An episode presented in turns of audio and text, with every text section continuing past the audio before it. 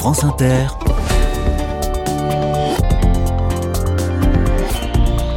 Dorothée Barba. Bonjour à toutes, bonjour à tous. Le feuilleton de la soupière se poursuit. Vos messages sont un régal. L'autre jour, la patronne d'une ressourcerie racontait dans cette émission qu'elle avait plein de soupières à vendre, mais que personne n'en achetait plus. Depuis, vous nous écrivez avec des idées de nouvelle vie pour cet objet désuet. Les casser en mille morceaux pour en faire de la mosaïque, disait hier une auditrice. Eh bien aujourd'hui, ce message de Marie m'est parvenu. Je suggère de se servir de la soupière comme récipient à compost sur le plan de travail de la cuisine, à portée de main et muni d'un couvercle pour éviter les moucherons. C'est brillant. Mais si la soupière tombe sur le sol de la cuisine, tombera-t-elle aussi vite qu'une plume? Ah, ça vous rappelle de douloureux souvenirs scolaires peut-être Eh bien, je vous propose aujourd'hui de réenchanter la physique avec une chercheuse qui pratique la vulgarisation joyeuse. Célia Pelluet est docteur en physique quantique. Elle est aussi humoriste à Bordeaux. Elle est mon invitée dans un instant. Mais d'abord, un crochet par le village de Montségur pour, pour pousser la porte d'une galerie. Les carnets passent la semaine en Gironde. Soyez les bienvenus. Carnet de campagne, le journal des solutions. Un message a retenu notre attention dans la boîte mail des carnets. Courriel d'une auditrice qui chante les louanges d'une galerie d'art. Une vraie galerie en pleine campagne, écrit-elle. Claire Scofield poursuit cette auditrice a eu le courage, le culot, la folie d'ouvrir sa galerie à Montségur, petite bastide du sud-ouest. Grâce à elle, les artistes sortent de l'ombre et de leur atelier. Son rêve est que d'autres galeries s'ouvrent à Montségur pour en faire, pourquoi pas, une petite Pont-Aven du Sud. Voilà qui mérite un coup de fil. Bonjour Claire Scofield. Bonjour Dorothée. Vous êtes euh, artiste, Claire Scofield, ancienne professeure d'art plastique, et c'est vous la patronne donc de cette galerie qui s'appelle The Petite Galerie. Ce nom, The Petite Galerie, c'est une façon de vous imposer comme un lieu international à Montségur, tout petit village? Oui, bah, c'est déjà assez anglophone hein, autour de, de chez nous et aussi euh, deux parce que voilà c'est pour marquer euh, la singularité de, de, la galerie. Alors on a on a commencé euh, avec deux petites galeries. Quand j'ai décidé de pérenniser cette galerie après avoir ouvert une galerie éphémère en, en 2021 à la fin de l'été 2021 je me suis dit il faut faut vraiment qu'on reste. Et ça m'avait beaucoup plu et j'avais eu un très bon accueil. Et donc j'ai eu la chance d'avoir été parrainée par euh, le, le, fils de Claude Viseux, qui est quand même un artiste international à Montségur. Donc il y a son fils François qui a parrainé la galerie et qui m'a euh, euh, gratifié des sculptures de son père et des et des lithographies. Donc on a démarré très fort avec un artiste international. Voilà, c'était une galerie éphémère au démarrage en effet, une histoire de confinement, encore une? Oui, euh, j'étais euh, en colère de ne pas avoir été essentielle et surtout j'avais eu beaucoup d'expositions annulées comme mes collègues euh, artistes et donc à huit comme ça, euh, on était six peintres, un sculpteur et un photographe. on a décidé d'ouvrir une galerie éphémère histoire de voilà de, de reprendre l'activité d'exposition en été 2021. Il y a 1500 habitants, Claire, à, à Montségur. Est-ce qu'il est difficile de porter un tel projet en zone rurale? Oui et non. Sous mon enseigne, il y a deux petites galeries, mais il y a aussi une série de noms de grandes villes comme Anvers, Berlin, Genève, Montségur, New Delhi, New York, Paris, Tokyo, Venise, Washington. Et en fait, ce sont toutes les villes où ont exposé euh, euh Claude, où a exposé Claude Viseux, ou alors sont exposées de ces sculptures dans les jardins ou dans les, les musées d'art contemporain. C'est une façon voilà. pour vous de mettre euh, Montségur sur la carte du monde? Oui, c'est mettre Montségur sur la carte du monde. Ça signifie aussi que les artistes de la campagne ne sont pas euh, moins importants ni moins bons, mais qu'ils ont juste besoin de visibilité. Et puis pour ceux qui rentrent pas dans la galerie, au moins de lire ça, ben c'est drôle. Vous avez choisi, Claire Scofield, le statut associatif hein, pour votre galerie d'art, The Petite Galerie. Comment se porte-t-elle? Est-ce que vous êtes confiante euh, pour la suite? Ben, Elle se porte, euh, disons qu'elle survit grâce aux bonnes volontés. Elle a besoin de visites, elle a besoin de collectionneurs. Et voilà. Ça s'appelle The Petite Galerie et c'est donc à, à Montségur en Gironde. Merci beaucoup Claire Scofield. Merci à vous. Bonne journée. Au revoir. Au revoir. France Inter. carnet de campagne. J'ai le plaisir à présent d'accueillir une docteure en physique quantique qui est aussi humoriste parce que pourquoi pas. Bonjour Célia Pelluet. Bonjour. Vous serez sur scène, Célia, demain, le 8 novembre, à Bordeaux, pour vulgariser vos travaux de recherche à l'occasion du Pub HD. C'est un événement grand public hein, qui a lieu dans plusieurs villes de France, avec des thèses dans tous les domaines. Alors évidemment, je vais vous demander un petit avant-goût. Pouvez-vous m'expliquer sur quoi vous avez planché pour votre thèse? Moi, j'ai travaillé sur un principe qui s'appelle le principe d'équivalence faible ou universalité de la chute libre.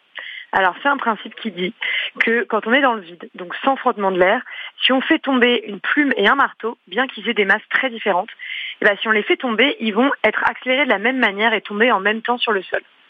Donc ça semble un peu contre-intuitif, mais en fait c'est un principe fondateur de la physique et il est nécessaire de le vérifier expérimentalement très très précisément. Alors nous on fait ça avec euh, des atomes dans mon laboratoire. Donc euh, on fait de la physique quantique, la physique de l'infiniment petit, la physique des atomes. Et comme on veut tester ça euh, sur des longues durées, on veut faire tomber les choses très longtemps, eh ben, on espère un jour envoyer ce genre d'expérience dans l'espace, dans un satellite qui en fait est euh, sans cesse en train de tomber autour de la Terre. Mmh. Alors avant d'emmener un satellite euh, tel que celui-ci dans l'espace, on doit faire des tests sur des plateformes qui reproduisent l'impesanteur qui est à bord des satellites. Et c'est pour ça que je fais une partie de mes expériences dans l'avion 0G qui décolle de Mérignac et euh, dont l'objectif est de euh, reproduire l'impesanteur des satellites pendant quelques secondes.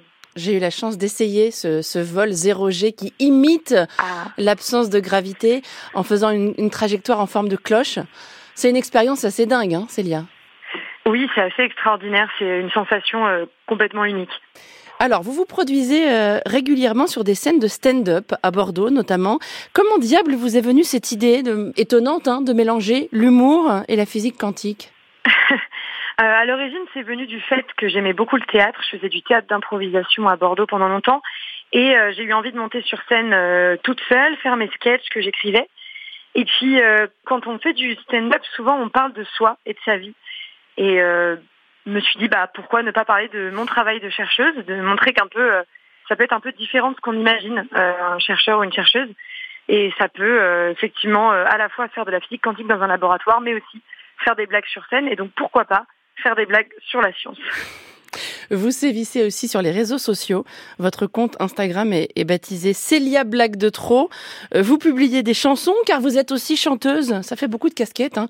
Et vous étiez chez Charline récemment sur France Inter, invitée à participer au grand dimanche soir de Charline Vanonacker. Alors effectivement, je m'appelle Célia et j'ai toujours un petit peu de mal à me présenter. Donc je vais le faire par le biais de mes études. Parce que je suis issue d'un système élitiste qui m'a convaincu que ma valeur en tant que personne ne dépendait que de l'excellence de mes diplômes.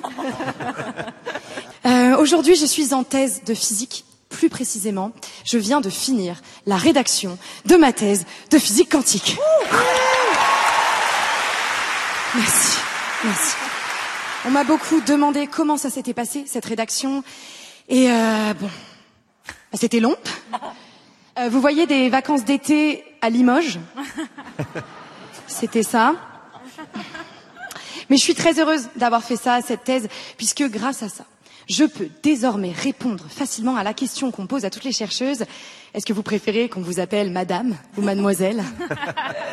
Je pourrais répondre que je préfère qu'on m'appelle docteur.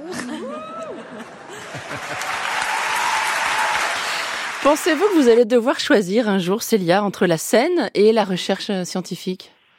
Euh, Je l'espère pas, euh, mais euh, effectivement, euh, ça peut être très très prenant, bien entendu, de faire tourner un spectacle.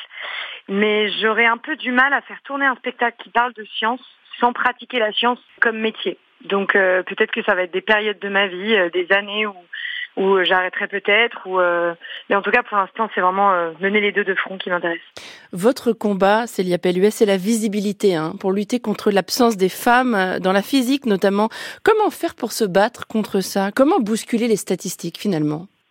Ça se joue un peu à toutes les étapes. Ça peut commencer très jeune en faisant des interventions dans les écoles primaires, collèges, lycées, pour montrer aux étudiants avant qu'ils fassent leur décision d'orientation que ça existe, qu'il y a ces métiers-là qui existent et qu'ils sont pas euh, et ils sont pas genrés. Il n'y a pas de, de, de, problème à en faire quand on est euh, une femme. Et puis après, il faut continuer à le faire au fur et à mesure des carrières, euh, tout le long, parce que le problème qu'on a dans ces domaines-là, c'est qu'on perd petit à petit les femmes dans ces domaines-là.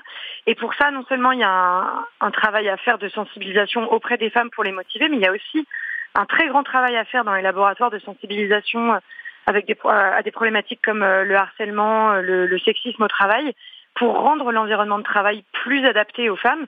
Euh, et pour ça, il faut éduquer euh, les hommes sur le milieu du travail. Et ça, euh, c'est un peu un travail, je pense, qui va prendre du temps pour changer les, les façons de, de se comporter et de vivre le monde du travail, mais je pense que c'est très important. Ouais, il ne s'agit pas seulement, et c'est important de le dire, de pousser les jeunes filles à se lancer. C'est pas seulement ça l'enjeu, c'est aussi éduquer les hommes à faire de la place. Exactement. Vous avez reçu récemment un prix, le prix Jeune Talent de la Fondation L'Oréal UNESCO pour les femmes et la science. Que représente ce prix pour vous? Euh, C'est une, euh, fierté euh, très grande puisque c'est un prix qui est très reconnu dans le monde scientifique puisqu'il est en partenariat avec l'Académie des sciences. Donc la sélection scientifique des dossiers a été faite par l'Académie. Donc forcément c'est un grand honneur d'avoir été sélectionné. Et puis ensuite pour moi c'est aussi l'opportunité de mettre en avant justement ce combat, cet engagement pour la représentation des femmes dans les sciences. Et euh, j'ai trouvé via la fondation euh, et via les autres lauréates un groupe en fait qui est extrêmement motivé pour euh, se battre pour ces questions-là. Et puis on est toujours plus fort à plusieurs. Donc ça a été vraiment une des rencontres extraordinaires que j'ai fait. Au fait, vous inventez vos, vos vannes, vos blagues pendant les recherches scientifiques ou vous arrivez à séparer les deux activités? En général, j'arrive à séparer les deux activités, mais c'est vrai que comme je fais de la physique expérimentale, j'ai une expérience dans les mains, donc des fois je fais du travail qui est très manuel et pas forcément euh, intellectuel. Et c'est souvent pendant le travail manuel qu'on a des idées euh, de créativité artistique, ça peut être des paroles de chansons ou, des blagues. Et donc euh, oui, ça m'arrive de sortir mon application Note pendant mes journées de, de travail au labo pour noter quelques blagues à la volée. Bravo pour ce prix en tout cas. Jeune talent de la Fondation euh, L'Oréal UNESCO pour les femmes et la science. Un bel exemple de visibilité des femmes euh, dans votre domaine scientifique. Célia Pelluet, je rappelle que vous serez demain sur la scène de Bordeaux, le 8 novembre donc, euh, sur la scène de la Tencha. C'est un bar hein, à Bordeaux, c'est ça? Oui, exactement. Un bar qui organise des spectacles de temps en temps. Voilà, pour le pub HD, soirée de vulgarisation scientifique joyeuse. Merci Célia, à bientôt. Merci à vous. Et sachez, chers auditrices et auditeurs, que l'Aube et les Vosges sont bientôt au programme des carnets de campagne. Nous quitterons donc le sud-ouest pour le nord-est de la France. C'est le moment de nous écrire hein, si vous avez des initiatives, des projets ou des gens géniaux à signaler dans ces départements. L'Aube et les Vosges.